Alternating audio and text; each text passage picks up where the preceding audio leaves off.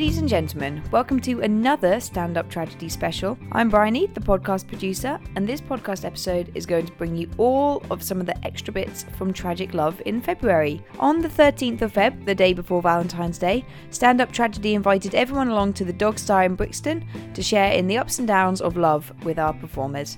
Acts including Lucy Ayrton, Superbard, David Lee Morgan, Charlie Harrison, Paula Varjack, Debris Stevenson with Emily Franklin, and Sara Pascoe stood up on the stand up tragedy stage. As usual, our host and creator, Dave, started the night in his own unique way, this time with a reimagining of Rihanna's Diamonds. I'm not going to say any more, let's have a listen. Um, yeah, uh, what we do here is we have catharsis. So there may be sad things, there may be tears, there may be, hopefully, there'll be laughs as well, and hopefully, there'll be thoughts that are, are, are provoked by what happens. But uh, prepare, yourself tonight for the idea that things may be tragic. But the whole point of tragedy originally was for people to come together and communally share. Um, ideas about sadness and uh, tragedy and falling and, and tragic flaws and all of those kind of things so that they could communally sort of work those issues through. So that's what we're doing tonight, communally working our issues through. Uh, and uh, I'm going to start that um, by, um, well, first of yeah, first of all, I should say tragic love is a theme that's throughout the arts. Uh, it's the obsession of songwriters and poets, playwrights and children's authors, comedians and reality TV shows, soap operas, and Punch and Judy shows. And uh, that's the kind of variety that we like to embrace. Um, now, I'm going to be getting out my, my own uh, tragic love issues for this first kind of piece, I guess. I don't normally do spoken word, so I don't really know how to describe it, but that's what I'm going to do today.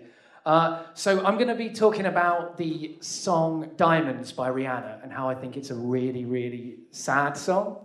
Uh, and I'm going to explain that to you through the medium of words. Uh, the song is by Sia Furr, Benny Blanco, and Stargate, but Rihanna, I think, brings it alive uh, with her amazing delivery. And I do genuinely love this song, right? So I don't want people to think this is parody. This is not parody. I love the song. This is how I truly think it. This is what I truly think it's about, really. Uh, it's what it's about to me, anyway. Um, so I'm one of those people who takes lyrics seriously, as you're just about to discover, uh, maybe too seriously. Uh, so now I've got my excellent cue, which is Harv, could you cue up that track?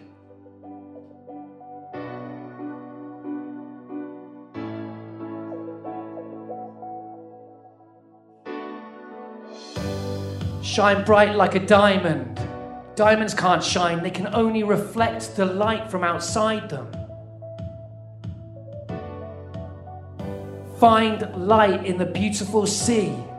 You can't have light in the sea, or at least the light inside the sea is very rare. Fire in the sea goes out. I choose to be happy. This is explicitly the tragedy of the song. She chooses to be happy, and in that moment, and ignore the impossibility of their love ever functioning properly. She has a perfect moment, but it will never be recaptured. Would it have been better to have never had it at all? You and I, you and I, we're like diamonds in the sky. There are no diamonds in the sky. That means they're like an impossible thing. This love is based on fantasy and not on reality. You're a shooting star I see is a particularly sad line, as it means that he is so very far away, visible but impossibly distant. He will disappear soon, in a flash. A vision of ecstasy. The love they are feeling is heightened because they are on the drug ecstasy, otherwise known as Molly, as will be later said in the song. It is based on real feelings. The love they have is real. They do connect, but they are only seeing the brightest parts of it. All the darkness is obscured. They are idealizing themselves and each other. And so it's even sadder when she says that she only really feels alive when he's holding her. She only feels alive in the arms of an impossible love. And then she repeats, We're like diamonds in the sky. They are like something that is not real. There, there are no diamonds in the sky, there are stars. They sometimes look like diamonds. Maybe she is thinking of the stars. I knew that we'd become one right away. The thing is, we can't ever become one. Two humans will remain two humans no matter how hard they press against each other. We are always still trapped inside our own minds. Oh, right away. She wants to lose herself quickly. I think I could understand that. To want to disappear completely. But you never really can. At first sight, I felt the energy of the sun rays. And that's the thing. Stars look like diamonds in the sky, but stars are suns. And if you close your eyes, you are nowhere near the sun. You can't even look directly into the sun, but you can feel it. I saw the life inside your eyes. She saw the life inside his eyes, past tense.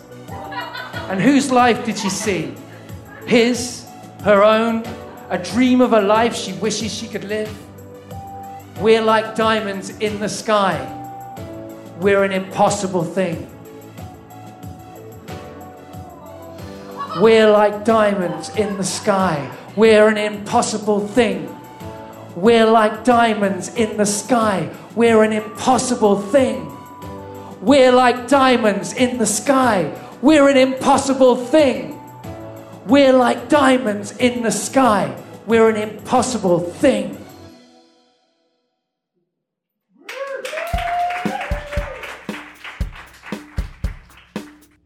Was bizarre, but I really, really loved it. As usual at Stand Up Tragedy, we like to take the audience on a journey through lots of different moods. One minute they're laughing, the next they're in kind of a somber silence. This happened when David Lee Morgan performed his poetry right after Sara Pascoe's comedy. David told me a great story before the show about how love influenced his poems. Usually, I can't write about people when I'm in love with them. I write good heartbreak poetry, but the last person I was in love with, uh, who was also the first person I was in love with, when we bought, got back together, I wrote an entire volume of love poetry. The first time that it didn't all sound cheesy to me, most of it sounded pretty good. I used to work at the post office on what they called ZMT machines, where they'd send 60 letters a minute past you, and you had to read the address and type in where it was going. And so that you wouldn't go insane, they let you pipe in music. Among others, there was a white rock station and a black soul station. And what I noticed is that country rock and, and white rock, 80% of their songs, 90% were my baby broke my heart. She tore it into, uh, flushed it down the toilet, and now I feel like I'm utterly worthless, but I'm not really worth pushing the chain. Uh, and about 80% of the black radio station songs are I love you, you love me, let's get it on, we're gonna have a great time. And I always thought, I'd like to be more like that second, like the black radio stations and write songs like that. But until this last time with my girlfriend, I've always been more of a country white rock kind of love poem guy. There's loads of variety in performance poetry, and we were lucky to be joined by Debris Stevenson and her friend singer guitarist Emily Franklin. They'd set some of Debris' poems to music, and here's their list of commandments on how to be a woman. This is Emily. She's um, uh, my pet bear. Um, uh, and so we're going to do a piece first. If I sit on the floor, can you all see me? Just checking first. So um, people tell you to do a lot of things. The media, your boyfriend, your girlfriend, your mum, your dad. Can you all do this? Someone who can't do it is like, woo, yeah, good version of clicking. This is also fine. I have a very loud, loud microphone. So you understand? Again with the clicking? Woo! Well done. We also accept the BSL version of applause, which is this. That is also fine. Did you want to add anything, Emily? I'm ready. She's ready, bruv.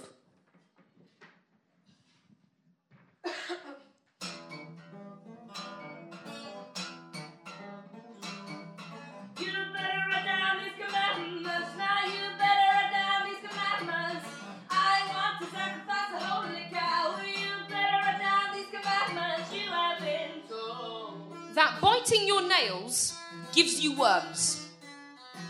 That lining up for the swings when you're older than 13 makes you a chav, a drunk, or a paedophile. Don't eat anything you find in your belly button. Don't talk to the big boys, bobbing, by the Monkey Bars on Mondays. Let me write down these commandments.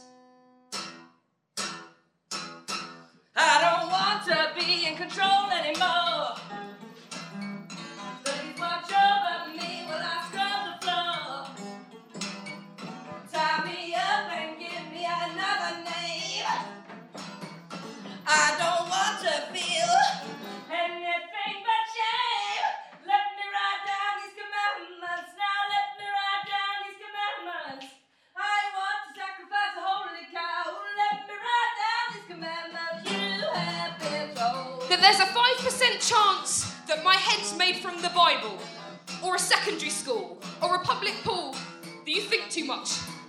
And you can't be white because your hips and feet discuss late into the dance of night, late into the dance that's right, late into the dance that might.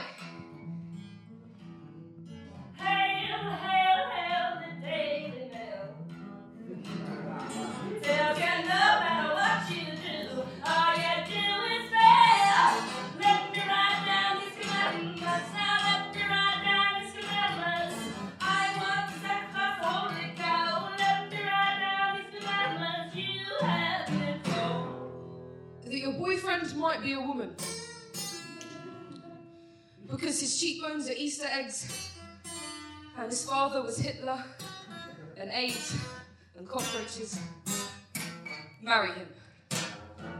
Your toes look like grubs. Never be safe! Sometimes be safe. Always be safe. Your heart is a sack of juggling balls.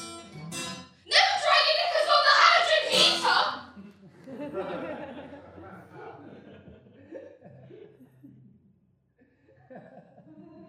they will burn like newspaper.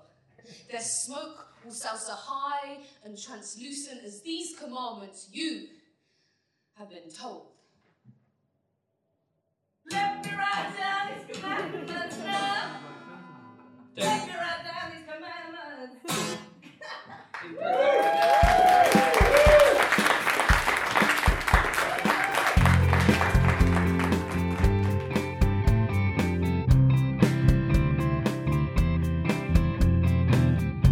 They'd come all the way from Nottingham to be there that night, so if anyone is ever in that area, see some of the live art scene that they're part of up there. Follow or get in touch with Debris using her blog Debris Stevenson. That's D E B R I S S T E V E N S O N dot co dot uk. Time for another snippet from behind the scenes. Lucy Ayrton has always brought brilliant new poetry to stand up tragedy, and she did it again for Tragic Love. You can hear some of that on our other podcast episodes from that night on our SoundCloud, Twitter, and iTunes. I spoke with Lucy about her own secret to love before she went on stage. Stand up tragedy. My success in love um, is algorithm based. I met my boyfriend on OkCupid two years ago, um, two years and like three weeks, and um, yeah, I, I filled out a lot of questions and I did a lot of like jiggling with my um, like settings. So you can you can filter people on OkCupid by what they answer to questions. So you can ask them who they vote for and filter them based on the answer, which is wicked. And you can also ask them. My favourite filtering question is, do you think contraception is morally wrong? And you can just take everyone who said yes to that and just hide them. Yeah. So it's really good. Um, yeah, I went on four dates within like a working week, and the fourth one was Paul. And my ex-boyfriend, who I'd just broken up with, um, did the same thing, and he has a nice girlfriend as well. Her name is Kirsty. Basically, my secret to love is algorithm. Since I, I think once you leave university, you can stop relying on meeting loads and loads of people the same age as you who are into exactly the same stuff as you. Um, and yeah, I. Uh, I think it's lost its. I think it's really lost its stigma. So I remember being um, a bit younger and being like, "Oh God, internet dating. That's the last, like the last stop." Um, but actually, I know loads of people who have met like long-term lovely partners. You know, I'd just come out of a really long relationship, and I was like, "Ah, single girl time." Like loads and loads of dates, dating all the time. Lots and lots of funny stories to tell my friends. Um, but yeah, no, no funny stories to tell my friends. Um, yeah, and like tears, on, we just bought a house together. Um, we're really happy. We're really interested in like gardening and sofas. I'm doing three poems, and they come at different places on the love spectrum. My spectrum of love is only three, only has three nodes on it, so it's not really a spectrum. Um, they are hate, horrible love, and nice love. One act that I unfortunately didn't get a chance to chat with because she had to rush off to another gig was Paula Varjack. I first met Paula when she was doing her brilliant show last year in the room above us at the Edinburgh Fringe, so it was great to see her again, and she was closing the show for us. So, this is how Tragic Love came to an end.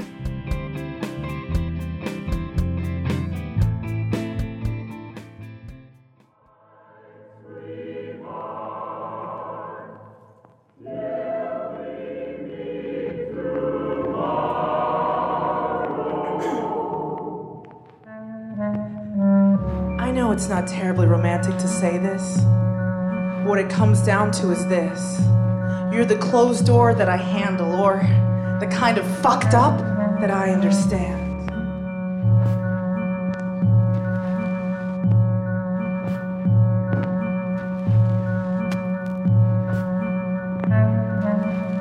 You're a particular kind of flirting. Your dreams I keep having but don't bother interpreting. You're a number that I keep deleting, only I always remember.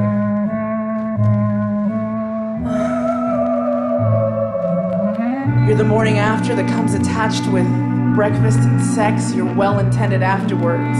You're the one who's always saying, we should just stop. You're You're that phone call I can't help but pick up. You're an idea that I'm constantly toying with. You're a distraction I'm better off without. You wasted my time, but I have kind of complicated yours. And you make me, you make me more hopeless and romantic, but what it comes down to is this. You're the kind of fucked up that I understand.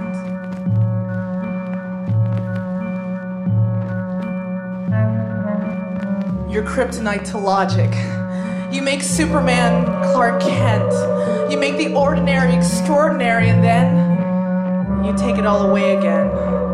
You're the one who keeps saying no, only I keep hearing yes. You're deluded by this insane idea that we could ever just hang out and be friends. You're best avoided, and yet you're this idea that I'm constantly toying with. And like that woozy feeling I get when I drink too much, I've overdosed with obsessing over you. You've wasted my time, but then I have complicated yours. And though you make me more hopeless and romantic, well, baby, we're the kind of fucked up I understand. And now I'm going to tell you a story with a silly title. It is called Space Odyssey to the Bunker with No Buzzer.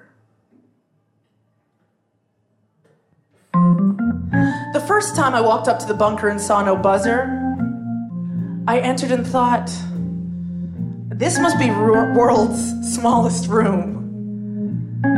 But then he didn't have much, so there was definitely room for us to move, but it did seem no matter how we passed, well, we kind of kept touching. I mean, it wasn't intentional, most definitely accidental, but arms and shoulders brushed, size each other up, flirting with I don't know, more intimate contact. This was a protected space. Scorpion's tails crossed at the gate, and there we spent this full on full day. And the evening aftermath, I complained that bars in London don't stay open late enough. Bought myself a flask of Jack Daniels at the corner shop as consolation. We came back and nothing really happened. Well, there was a lot of talking, mainly about relationships. And then we traded notebooks, teasing about hieroglyphics masquerading as handwriting. Nothing happened, but that room was charged with something. Months later, I walk up to that same unmarked Graham Road gray door and I run up the stairs, enter and think, this is still world's smallest room. But on this day, it amazed how we navigated the space so there was never any touching. There was barely room for our egos and our alter egos, the lives we lived outside, preoccupied by the thoughts of. And there was no talk of bar closing times because I was gone long before, leaving me to run and catch a bus and then center my mind on space. The space we occupy, or the space we choose to share. The space I reveal to total strangers and then hide from those I love and know. The space two flights up from an unmarked gray door. The safe haven for a poet. And the space he fills. The space between our meetings. The space underneath what is said and what lies unspoken, guarded by scorpions tails crossed at the gate.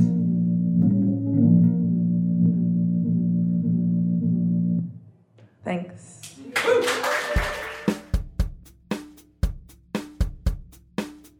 Lot of our regular performers with us for the Valentine's Day special, and I thought it would be fun to play a little bit of that classic 90s matchmaking dating game. That's right, we played Blind Date. I took the role of Cilla and set up some of our acts as contestants by asking them some real questions from the show. Here's our very own stand up tragedy, Tragic Blind Date, then, with Charlie Harrison, Debris, Emily, and Lucy Ayrton.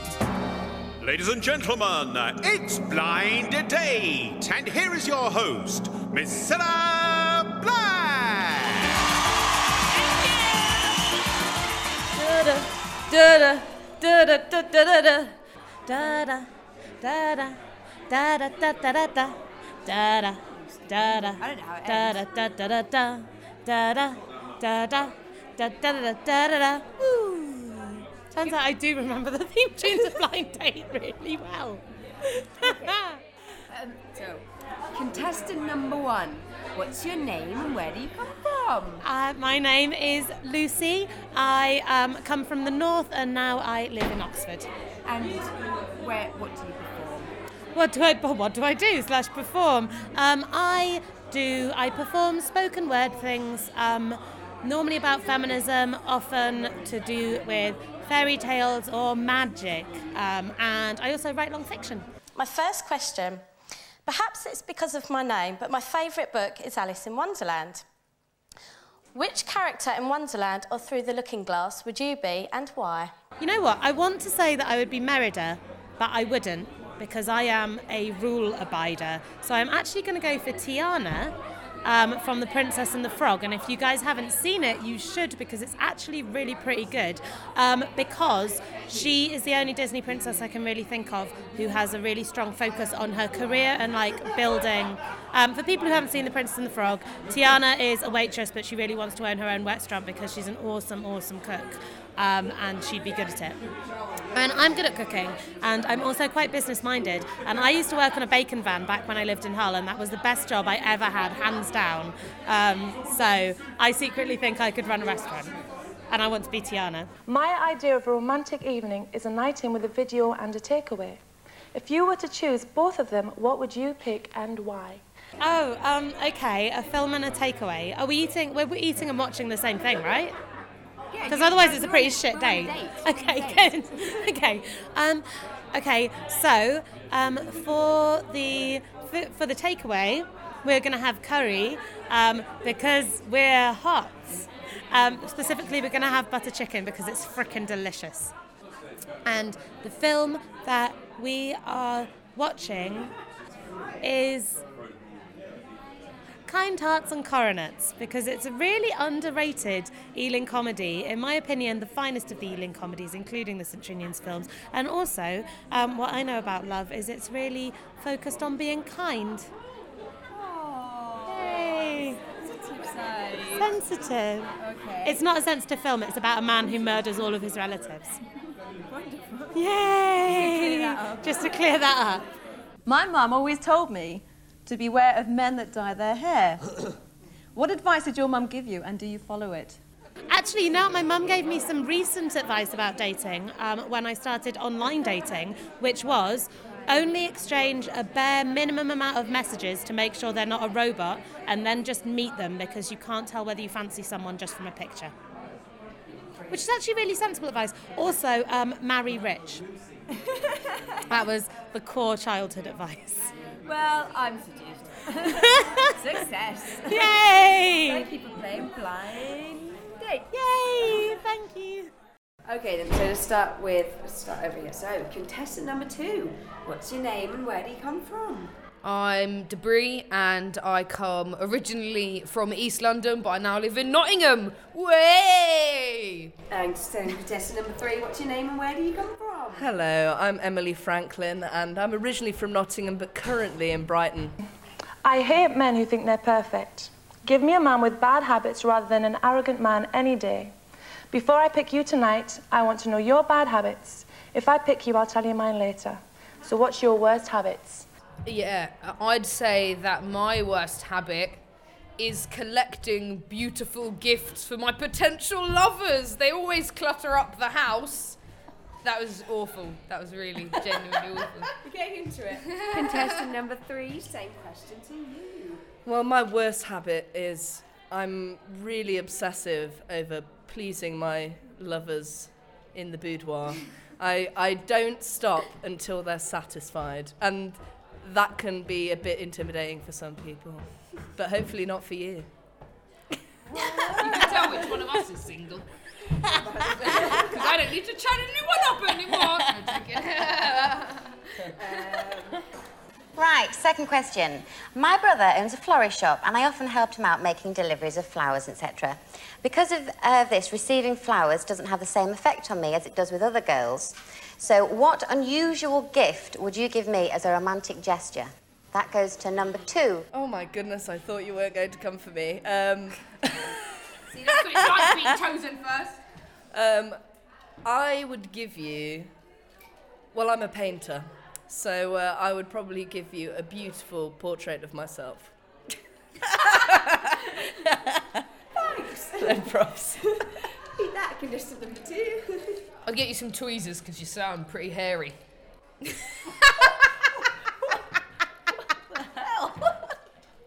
Not that I don't like that. My name is Chaz, and I'm from Brixton. Chaz is short for Charlie.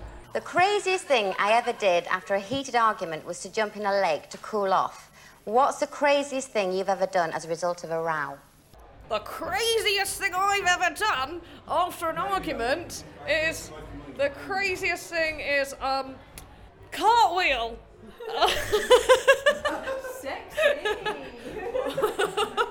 Second question. When I was a child, I used to believe that putting my fingers in my ears and closing my eyes made me invisible.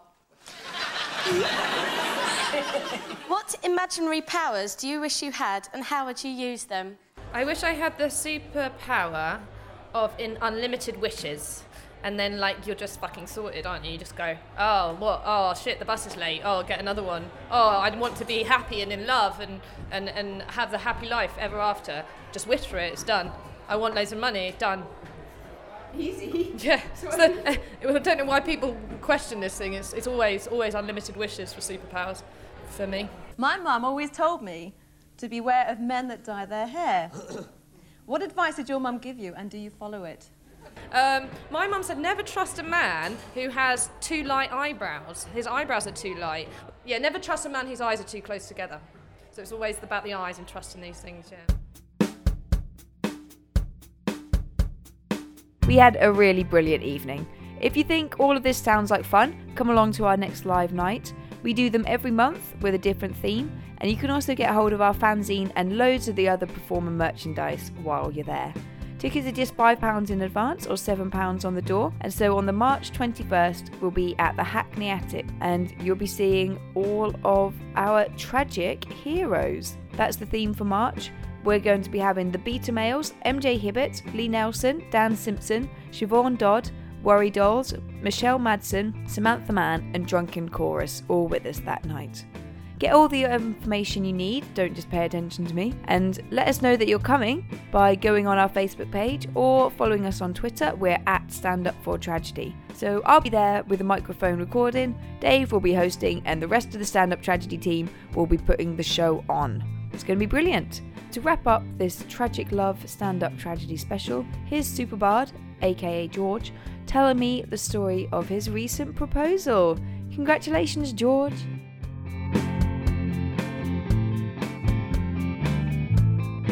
Um, so I have been in love for a very long time now. It feels uh, very nice. I'm in fact getting getting um, married uh, in May uh, to my beautiful love Nikki.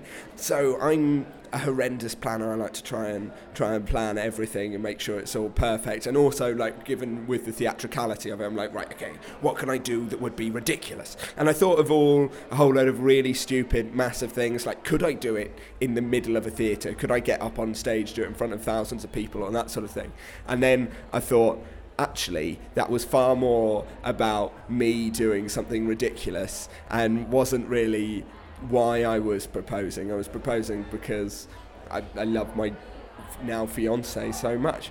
Um, so instead, what I decided to do is we'd go up the Shard because we are both quite short and we like going up really high places, uh, and it makes us feel you know feel good when we go up high places because we can look down on the world and go, ha! Now we are the winners.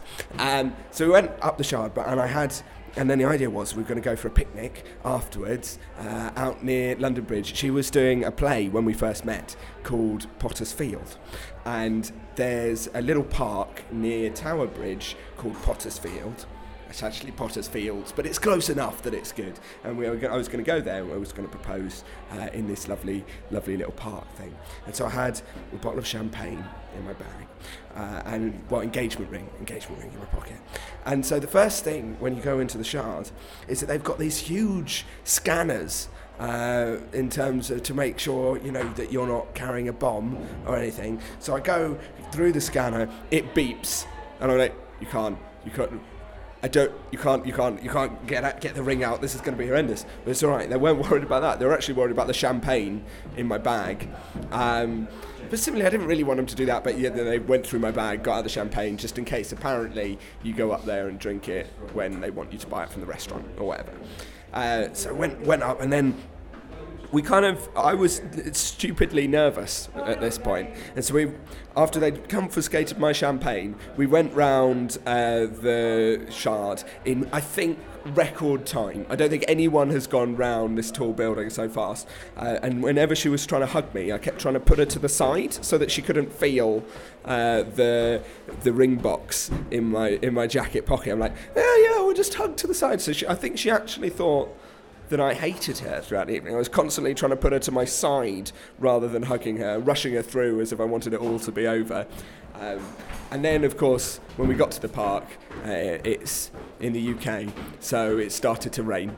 Um, but my thought is that I had an umbrella already in case that was the issue. Um, my, so we sat on a little rug that I'd brought, and I had we had the umbrella, um, and I said, and and there's another surprise because these had all been building up for surprises on her birthday. I said, there's another surprise, um, and got out the ring whilst we all sat down, and she was like, it was all very lovely, and the rain was coming down. It was all basically quite Richard Curtis and uh, complete with slight Hugh Grant buffoonery and stuttering, um, and not really saying the right thing as I proposed. Like I thought, like it would be a nice speech that would just sort of come to me, uh, but no, there, no, there was there was none of that, and so we, um, yeah, and now we're engaged. We're getting married in the Battersea Arts Centre of all places.